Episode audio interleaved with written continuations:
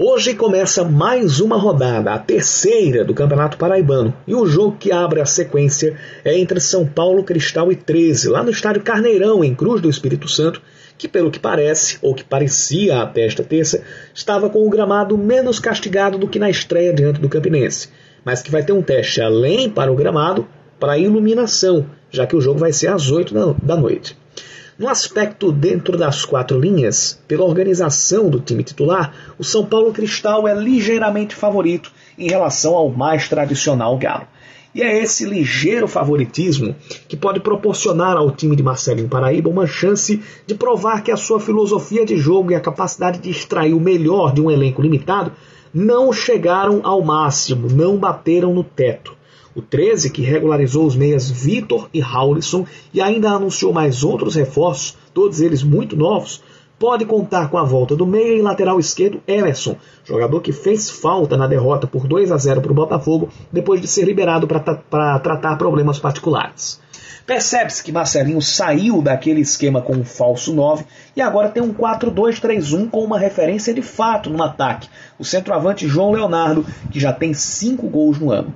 Birungueta parece se dar melhor com a função de meia de ligação pela direita, o que contribui inclusive para cobrir a maior presença ofensiva do lateral direito Júlio Ferrari. O problema é que a efetividade mostrada no jogo contra o Atlético faltou contra o Belo, como faltou em vários outros momentos, especialmente na Copa do Nordeste. E que o, o, o que era o ponto forte, a defesa, está começando a caminhar para ser o ponto fraco, o que é a desgraça de qualquer time que pretende ser mais reativo que propositivo. Reação muito provavelmente será a tônica do futebol do 13 diante do São Paulo Cristal, que, como falei ontem, mostra até aqui seu time taticamente mais organizado entre os oito participantes do Paraíba. Mais organizado até que o Botafogo, diga-se de passagem.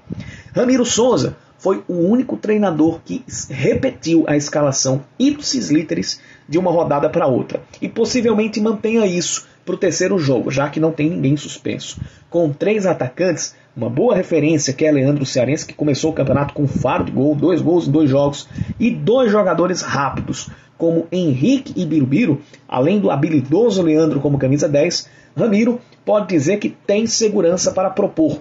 E agora, com quatro pontos, vice-líder do campeonato em casa, é a hora de mostrar que não tem medo de cara feia e nem de time de camisa, como é o 13. Para os dois times, vai ser uma prova de fogo. De um lado, um candidato à sensação, do outro, alguém que não quer que a tradição se apague e que precisa somar pontos para evitar que o pelotão de trás chegue mais perto. Em meio a jogos que não animaram muito, vá lá que esse fuja do script e seja um jogo divertido de se ver.